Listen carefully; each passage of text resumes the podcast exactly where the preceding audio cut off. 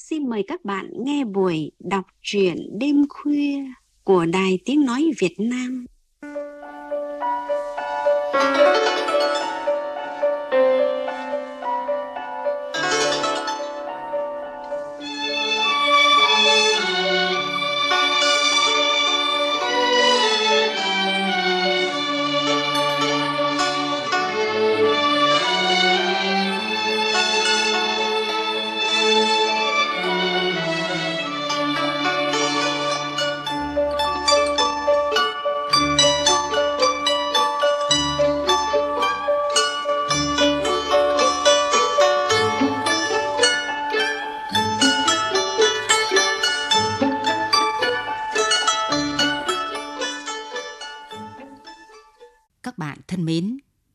Trong cuộc sống đầy biến động, con người ta khó tránh khỏi những lỗi lầm đáng tiếc. Để rồi cuối đời phải ân hận tiếc nuối. Vấn đề là thái độ cư xử và giải quyết sai lầm đó ra sao cho ổn thỏa mọi bề. Chương trình đêm nay, giọng đọc nghệ sĩ ưu tú Hà Phương chuyển tới các bạn truyện ngắn Sóng vẫn xôn xao của tác giả Trí Anh với thông điệp ấm áp tình người.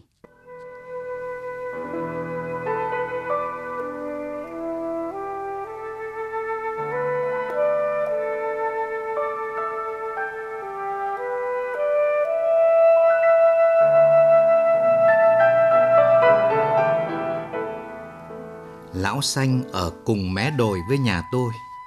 Xuống sông gánh nước hay giặt rũ vẫn đi chung cái ngõ tắt sau nhà. Cùng cánh thợ mỏ, cùng đi bê một đợt. Lão được ra quân sau tôi, rồi lại về định cư và lập nghiệp ở xóm bồ này. Chỉ phải tính nết lão hơi lạ, kén vợ mãi. Bây giờ thằng lớn mới vào đại học, mà con em gái vẫn năm cuối tiểu học. Sang năm nay chạm vào đầu bảy rồi, còn trốn vợ đi hát karaoke với lũ trẻ con. Đàn hát thơ phú, thứ gì cũng ham.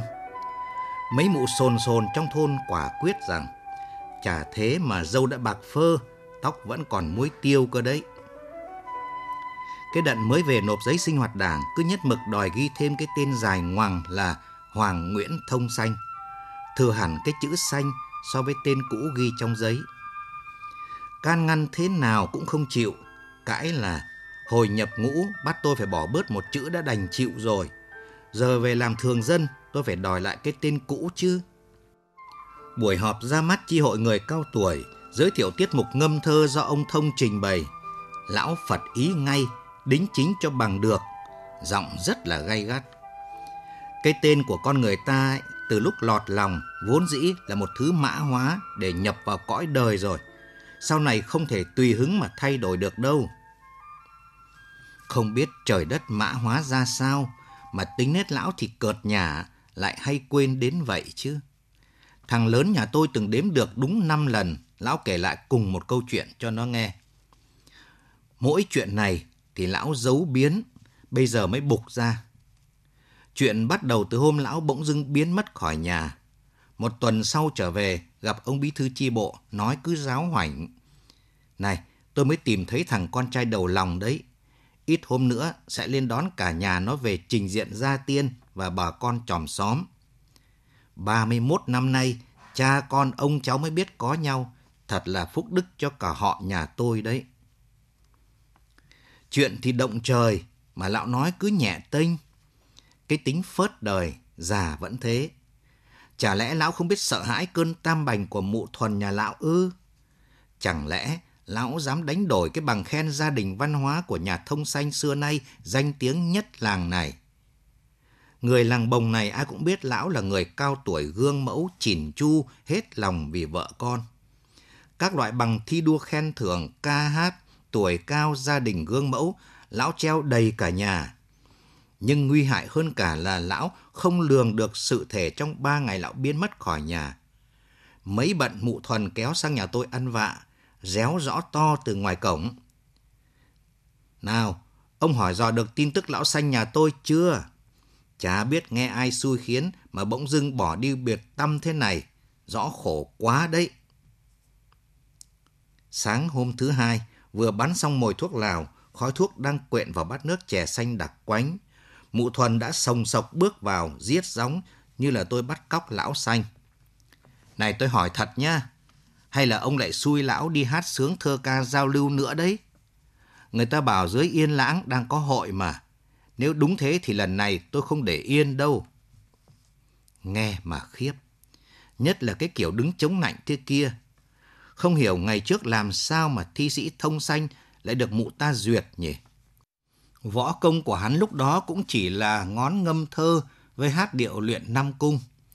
Nhưng mà chơi cây đàn tứ thì hay đáo để, lại thêm cái dẻo miệng nữa. Giờ lão đi đâu, làm gì? Mụ thuần lại bắt vạ tôi hay sao?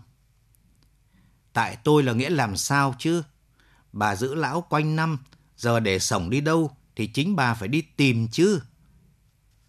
Tôi lại cố chọc tức thêm. Mà bà đã kiểm tra mấy cái quán karaoke trên phố huyện chưa? Bà vội lu loa lên thế hả? Mụ Thuần được thể nói bừa luôn.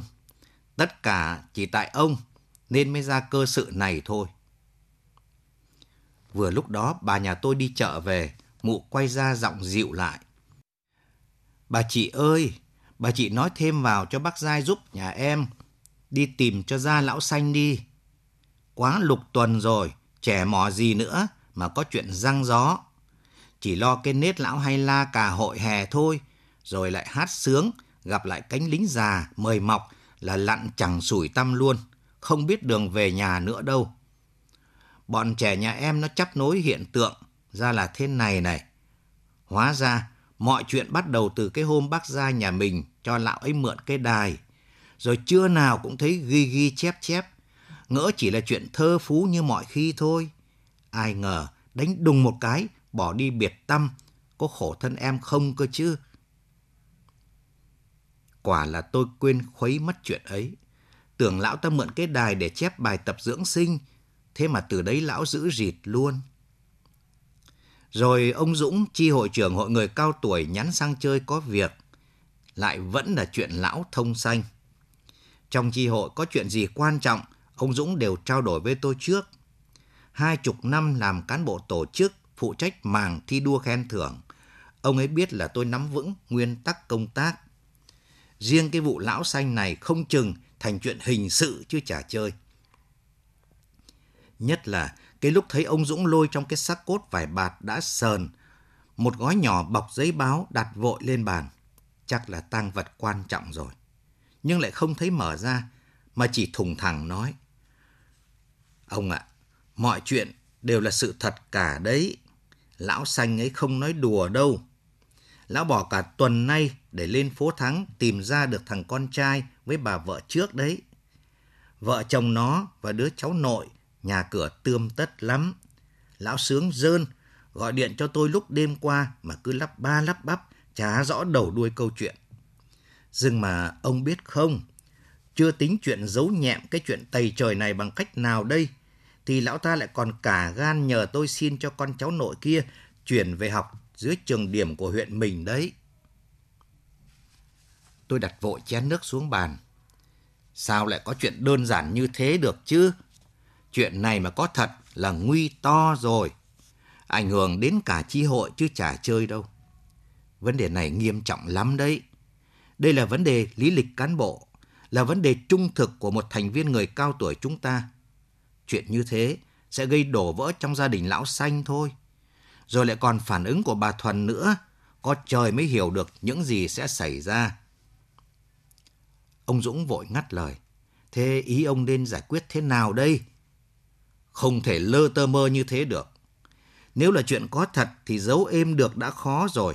Nói gì tới chuyện lại đưa con bé cháu nội về học dưới này nữa. Họa có là điên. Bây giờ ấy, trước hết phải yêu cầu lão xanh viết ngay bản tường trình và nhận hình thức kỷ luật. Lão phải nói rõ vụ việc và nhận thức tác hại về quan hệ luyến ái như thế làm ảnh hưởng đến uy tín cán bộ và chi hội ta như thế nào chứ? Rồi sau đó sẽ bàn tới việc xử lý sai phạm về khai man lý lịch. Xong những khâu quan trọng ấy, ta mới xin ý kiến chi hội cựu chiến binh và chi hội người cao tuổi xã cho hướng giải quyết. Ông Dũng ngồi chăm chú nghe không nói năng gì. tôi lại bồi tiếp. Chuyện này ấy còn nguy hại cho cả uy tín của tôi, chứ chả riêng gì lão xanh đâu. Là bạn nối khố với nhau mà chính tôi còn không biết cơ chứ. Chả thế ngày xưa tôi mới đứng ra ký tên người làm chứng cho đám cưới của lão với mụ thuần này. Hóa ra lão lừa cả đồng đội. Coi như lão phản bội lại đồng đội, phản bội cả vợ con. Ta cần phải làm cho đến nơi đến chốn mới được. Ông Dũng vẫn lặng im, rót chén nước khác nóng nguyên dục tôi uống. Ngoài sân nắng đã tắt rồi, trẻ chăn trâu lục tục kéo về đang nghêu ngao hát. Tiễn tôi ra đầu ngõ, ông Dũng vẻ đăm chiêu. Thế thì chiều mai ta họp chi bộ nhé. Ông giúp tôi mời các cụ đến cho đông đủ luôn. Chuyện này để lâu không lợi đâu. Đêm ấy tôi không sao chợp được mắt. Cơ sự này rồi sẽ ảnh hưởng đến uy tín cán bộ của chính tôi, chứ không riêng gì lão thông xanh. Chắc chắn là tôi sẽ bị liên quan vì mấy chục năm trước chính tôi là người ký tên làm chứng cho đám cưới của thông xanh. Bây giờ tôi biết ăn nói thế nào với vợ con lão đây.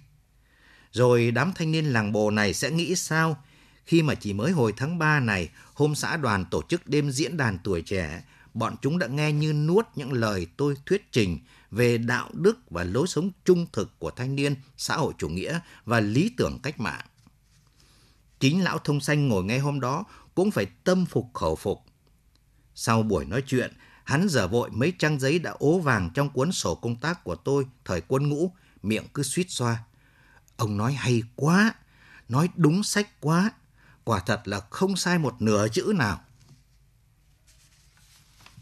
Chiều hôm sau, cuộc họp rất đúng giờ, nhưng cũng chỉ mỗi mình ông Dũng nói từ đầu chí cuối. Chả có thư ký ghi biên bản, cũng không có ai làm chủ tọa. Lại vẫn cái giọng thùng thẳng thường ngày. Thưa các cụ và các đồng chí trong chi hội cựu chiến binh và hội người cao tuổi, thì ra là chú Vinh đây được lão rủ đi cùng lên phố Thắng vừa về, đã ghé vào đây kể đầu đuôi câu chuyện động trời này. Hơn 30 năm trước, ông xanh này đã có người yêu rồi. Cô ấy tên là Thanh, đẹp người đẹp nết. Họ thích nhau, vụng trộm yêu nhau, chứ gia đình bên nhà Thanh thì không đồng ý. Cậu xanh ta mới ngoài 20, vừa ngấp nghé vào đại học, nhưng thua kém anh cán bộ huyện, lại là người cùng thôn với Thanh, đang theo đuổi cô. Anh ta đi xe đạp mua cung cấp, đeo hẳn một cái đài bán dẫn Orion Tông to như cái tráp thợ cạo, ngoài ra trò. Còn xanh ta thì yếu thế hơn, bèn xui người yêu trốn nhà để làm đám cưới. Nhưng mà cô Thanh lại dùng rằng không dám.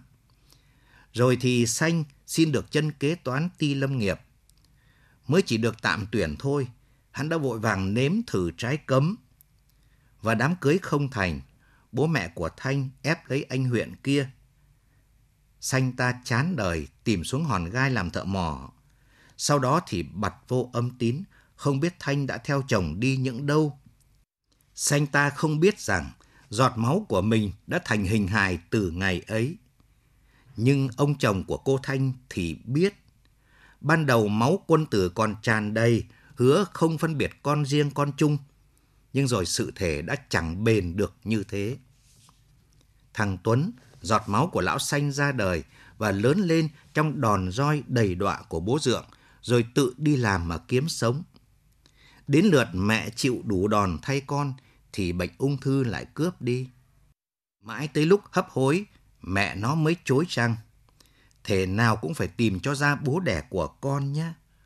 Bố con tên thật là Hoàng Nguyễn Thông Xanh. Phải gọi đúng cái tên đầy đủ của bố con như thế nhé. Bao giờ tìm được, con nói bố hãy tha thứ cho mẹ. Bố con có đặc điểm là... Và mẹ Tuấn đã không kịp nói hết câu cuối cùng. Ông Dũng ngừng lời, cả phòng họp vẫn im phăng phắc. Cái điếu cày nằm chỏng chơ không ai buồn hút. Ấm nước chè xanh hãm đặc vẫn đầy nguyên, nguội ngắt. Chú Vinh, hội viên cựu chiến binh vừa được kết nạp, ngồi ngay sau tôi, là người đầu tiên lên tiếng. Thưa các cụ, bác Dũng đã thuật lại đầy đủ chuyến đi vừa rồi của hai anh em tôi. Phải bí mật cất công lên tận phố Thắng kia mất hẳn nửa ngày đèo nhau bằng xe máy. Chúng tôi đã ghé thăm cả nhà ông bố dượng cháu Tuấn, sau đó mới tìm về thăm gia đình và ra thắp hương cho bà Thanh. Bà ngoại thằng Tuấn già rồi, sinh lẫn, tìm mãi mới ra cái gói giấy kia kìa. Bây giờ đông đủ mọi người, đề nghị bác Dũng thử mở ra xem sao. Ông Dũng cẩn thận mở gói giấy báo ra. Đúng là cái gói tôi thấy hôm qua rồi. Mọi người xúm lại hồi hộp. Đó là cái máy cassette chỉ cỡ bằng bàn tay, cuộn băng ghi âm được bọc rất cẩn thận. Một tấm ảnh vàng ố rơi ra, ảnh chụp hai người. Non đẹp quá, một mẹ một con đang quấn quýt. Thoạt nhìn, ngỡ đó là hình ảnh lão xanh ngày bé đứng bên cạnh một thiếu phụ xinh đẹp. Ông Dũng với tay bấm phím để nghe băng. Có giọng nói vang lên, đúng là cái giọng thường nói trên đài. Con Hoàng Nguyễn Tuấn nhắn tìm bố Hoàng Nguyễn Thông Xanh, mất liên lạc từ khi ở Quảng Ninh. Nhận được tin này xin bố tìm về ngay. Chúng con hiện ở tại thôn. Hết đoạn băng, không ai nhúc nhích. Tôi muốn có ý kiến ngay, nhưng sao các cụ lại ngồi trầm ngâm thế kia? Ông Dũng vốn là dân quân báo gan lì, giờ cứ ngồi như phỗng, tay lau mãi đôi mắt kính. Có một làn gió lạ đẫm nước sông đổ ào vào phòng họp. Gió thổi làm tấm ảnh ố vàng kia bay lên khỏi mặt bàn, trao liệng, rồi tự nhiên giạt vào vai tôi, rơi xuống. Có tiếng ai đó từ phía cuối phòng nói to. Thôi, bây giờ mời ông Đại tá Dũng đưa chúng tôi sang chơi nhà lão xanh, thăm bà Thuần, xem binh tình thế nào đã. Thế là tất cả vội vã kéo nhau đi. Nhưng nhà lão xanh bữa nay lắm người vào ra là vậy. Mùi xôi nếp đỗ xanh thơm lừng ra tận ngõ. Có cả khói hương từng sợi xanh bay lên mái ngói đang sẫm lại dưới dáng chiều hoàng hôn. Mụ Thuần luính quính ra đón khách. Không đủ ghế ngồi, tôi đứng lại ngoài sân ngắm vườn hoa và mấy chậu cây thế. Lão xanh thuộc loại sành chơi, nhưng lại không chơi đủ bốn thế cây như lệ thường. Mấy chậu cây cảnh nhà lão chỉ giặt một thế huyền thôi. Cái thế cây non cứ nhòi xuống la đà mà không chịu đổ. Phía trong nhà có đôi vợ chồng trẻ cùng con bé đang quay lưng lại, đầu cúi trước ban thờ, lầm rầm khấn vái. Mụ Thuần thì cười nói rót rượu mời khắp lượt. Mụ rót riêng cho tôi chén nước chè tân cương, giọng cứ ngọt như mía lùi. Lát nữa ấy, lão xanh nhà em vào, thì bác có kiêng rượu cũng chả được đâu. Hôm nay ấy, hai ông phải say với nhau một trận được đấy. May mà nhờ có cái đài của bác, nhà em mới được sum vầy thế này đấy. Để rồi em bảo lão xanh sửa lễ sang tạ ơn hai bác nhá. Vừa lúc lão xanh hiện ra nói chen vào. Cái chính là phải đi mà cảm ơn mấy anh nhà đài chứ. Không có họ nhắn tin thì dễ có ngày này chắc. Rồi lão túm lấy vai tôi lay thật lực. Đấy, ông chả chê mãi cái tên của tôi đi. Nhờ cái tên lạ hoắc lại dài ngoằng như thế, cho nên nghe đài họ đọc tên là tôi biết ngay chuyện của mình rồi. Đã bảo là trời đất mã hóa trước cả rồi mà. Chưa biết trả lời ra sao, lại thấy thông xanh nói oang oang. Nào, xin rước các bác vào cả trong này. Tôi vừa tìm được thằng con trai cả đã lưu lạc mấy chục năm nay. Bây giờ bà nhà tôi có mâm cơm kính cáo gia tiên cho vợ chồng nó và con cháu nội về nhận lại cha mẹ và họ tộc. Bây giờ thì xin mời các cụ các bác ngồi lại đây sơi chén rượu nhạt để mừng ngày cha con ông cháu chúng tôi được đoàn tụ ạ. Mụ Thuần hớn hở dắt vợ chồng Tuấn và đứa cháu nội đến bên từng mâm cỗ, cúi chào lễ phép. Ba chục tuổi đầu rồi, thằng Tuấn vẫn sụt sùi khóc như đứa trẻ. Lão thông xanh cầm chén rượu đi khắp các mâm, luôn miệng trăm phần trăm. Con gái út nhà xanh kéo tôi vào ngồi cùng mâm với bố nó. Tiếng cười nói, tiếng cốc tách va nhau, tiếng đài hát, nghe chả rõ mụ thuần đang líu ríu những gì nữa. Mọi chuyện cứ tuần tự diễn ra ngay trước mắt mình. chóng vánh và đơn giản đến mức không còn gì để nói. Tôi chẳng còn bụng dạ nào mà ngồi chung vào đó. Chả lẽ mọi sự đời trên cái cõi người này cứ đơn giản, cứ tự nhiên mất còn, nối tiếp nhau như thế thật sao? Có tiếng người gọi, nhưng tôi phải lèn vội ra lối sau vườn, không muốn ai nhìn thấy nữa. Ngõ chung hai nhà, con sông Bồ hiện ra đẹp đến sừng sốt. Mặt sông thì đầy ánh trăng rát bạc, sáng lấp lóa. Tiếng cười nói lẫn trong tiếng hát từ cái đài con trong nhà vọng ra. Chỉ có mặt sông là êm ả, sáng lặng như gương mà vẫn nghe sóng xôn xao đến lạ.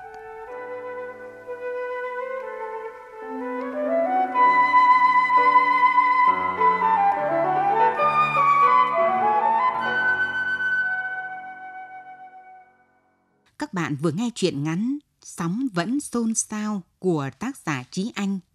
Sau đây là cảm nhận của biên tập viên văn nghệ về chuyện ngắn này. Thưa các bạn, dưới cái nhìn của người kể chuyện xưng tôi, cuộc đời nhân vật chính, Lão Thông Xanh được mở ra nhiều góc độ, nhiều chiều kích về lối sống, sở thích và tình cảm suy nghĩ, tâm lý khá phù hợp. Là hàng xóm láng giềng, bạn nối khô với nhau, lại ở cùng tuổi xế chiều với bao câu chuyện ngổn ngang tâm sự, cởi mở, nhân vật tôi được chứng kiến cuộc sống đời thường, sinh hoạt hàng ngày của vợ chồng Lão Thông Xanh, vừa có ý thức tham gia can thiệp làm phong phú thêm gương mặt đời sống người bạn già, Câu chuyện về ông lão thông xanh tự dưng báo tin tìm được đứa con trai đầu nay đã trưởng thành, mở ra hàng loạt những uẩn khúc vân vi tưởng chừng khó nói. Như cái cách lộn trái chiếc áo đang mặc để thấy những đường kim mũi chỉ cũng như mụn vá vết khâu. Lão thông xanh được giải mã từ trong ra ngoài, từ quá khứ đến hiện tại tấm bằng khen gia đình văn hóa với tấm gương phấn đấu rèn luyện của ông Thông Xanh là cơ sở để các đoàn thể người cao tuổi, hội cựu chiến binh sẵn sàng kiểm điểm những sai lầm, khuyết điểm của ông. Tất cả các tình huống được những người có trách nhiệm ở các đoàn hội sẽ nghiêm túc thực thi. Thế nhưng chính ông dũng, chi hội trưởng người cao tuổi, lại tìm hiểu và trình bày hết những uẩn khúc trong cuộc đời ông thông xanh. Đó là chuyện tình thời trai trẻ của anh chàng thông xanh với cô thanh, người yêu đầu đời bị định kiến xã hội ngăn trở, đã để lại bi kịch dồn vào tình cảnh khốn khổ của hai mẹ con thanh, tuấn. Khát khao tìm lại cội nguồn, người cha đẻ của Tuấn là mong muốn chính đáng cần được cảm thông và thấu hiểu bởi con người có tổ có tông, như cây có cội, như sông có nguồn. Lời nhắn tìm lại người cha của Tuấn đã chạm đến trái tim những người cao tuổi trong cuộc họp kiểm điểm nghiêm túc. Sự chân tình thẳng thắn, thừa nhận những lỗi lầm về chuyện tình quá khứ của ở lão thông xanh cùng với tấm lòng tha thứ độ lượng của vợ lão đã hóa giải tất cả không khí gia đình ông Thông Xanh lại vui vẻ đoàn tụ, cùng sự chia sẻ của hàng xóm láng giềng là minh chứng cho lòng vị tha, bao dung của cộng đồng, biết trọng tình cảm mà khoan hòa trong đối nhân xử thế. Tác giả Trí Anh lựa chọn nhiều chi tiết khá đắt giá để sâu chuỗi tạo thành một sợi dây xuyên suốt và hợp lý cho câu chuyện có nhiều khúc mắc trong đời của một con người. Từ chuyện mượn cái đài ông hàng xóm đến mẩu tin nhắn tìm cha, không khí chuẩn bị kiểm điểm khẩn trương, người viết dần mở ra và khơi sâu vào tâm lý tình cảm của một con người tưởng như sôi nổi vui vẻ lại chứa đựng bao nỗi niềm tâm sự. Hình ảnh bến sông với những lớp sóng nước xôn xao mở ra và khép lại câu chuyện đã tạo nên một không gian đẹp như nhấn thêm vào câu chuyện đời sâu đậm tình nghĩa.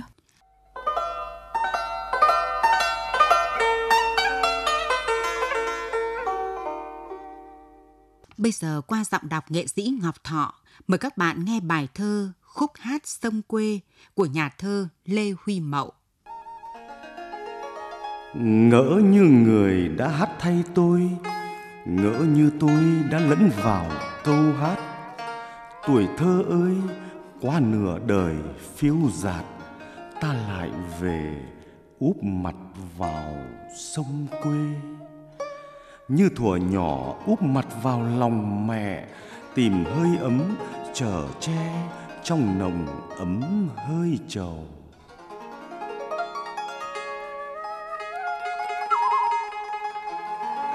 Xin bắt đầu từ hạt phù sa, ta cúi nhặt tình cờ bên bờ sông tháng chạp. Ôi, phù sa như cá thể tự do trong hành trình của đất. Đêm nào chớp bể mưa nguồn, trong thác lũ, trong sóng đỏ, đất đi tiến tạo sinh thành.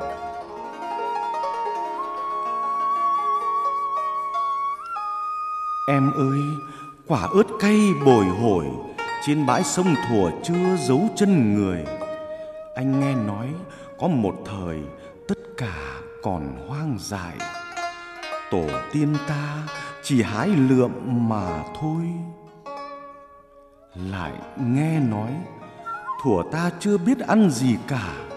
Ta cùng cây cỏ sinh đôi, cũng là khi cay đắng ngọt bùi. Ta và đất kết giao, lấy dòng sông làm lời thề, non nước.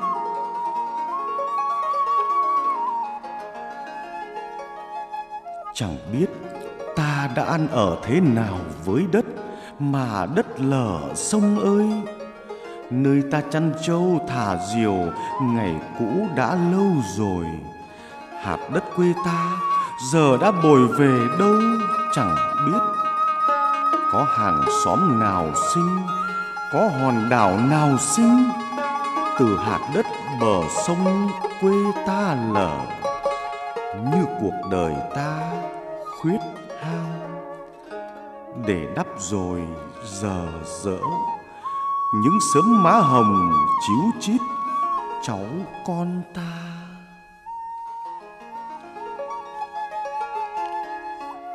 Này dòng sông ai đã đặt tên cho sông là sông cả? Ai đã gọi sông lam là sông cả? Ai đã gọi sông cả là sông lam? Ta đơn giản chỉ gọi là con sông quê hương tháng ba phủ xa sóng đỏ, cá mương đớp ngọn lúa đồng đồng. Tháng năm ta lặn bắt cá ngạnh nguồn, tháng chín cá lòn bong. Ta thả câu bằng mồi con run vạc, tháng chạp ta nếm vị heo may trên má em hồng.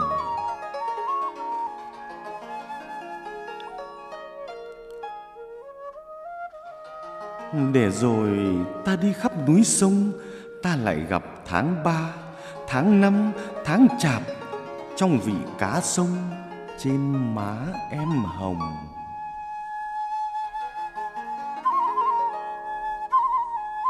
Này dòng sông, ngươi còn nhớ chốn ta ngồi ngóng mẹ, phiên chợ lường vời vợi tuổi thơ ta? Sau ngày ấy, ta dễ ngoan đến thế.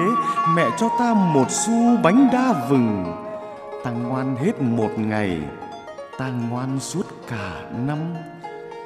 Ta thương mẹ đến trọn đời ta sống.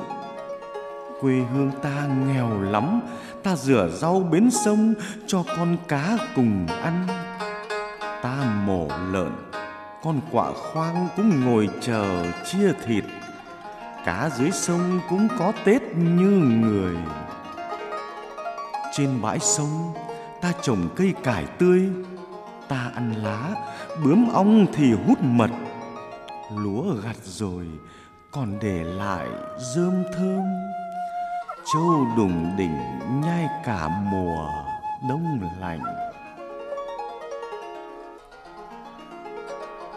Cùng một bến sông, phía trước châu đầm phía trên ta tắm. Trong ký ức ta sau ngày xưa yên ổn quá chừng một dòng xanh trong chảy mãi đến vô cùng.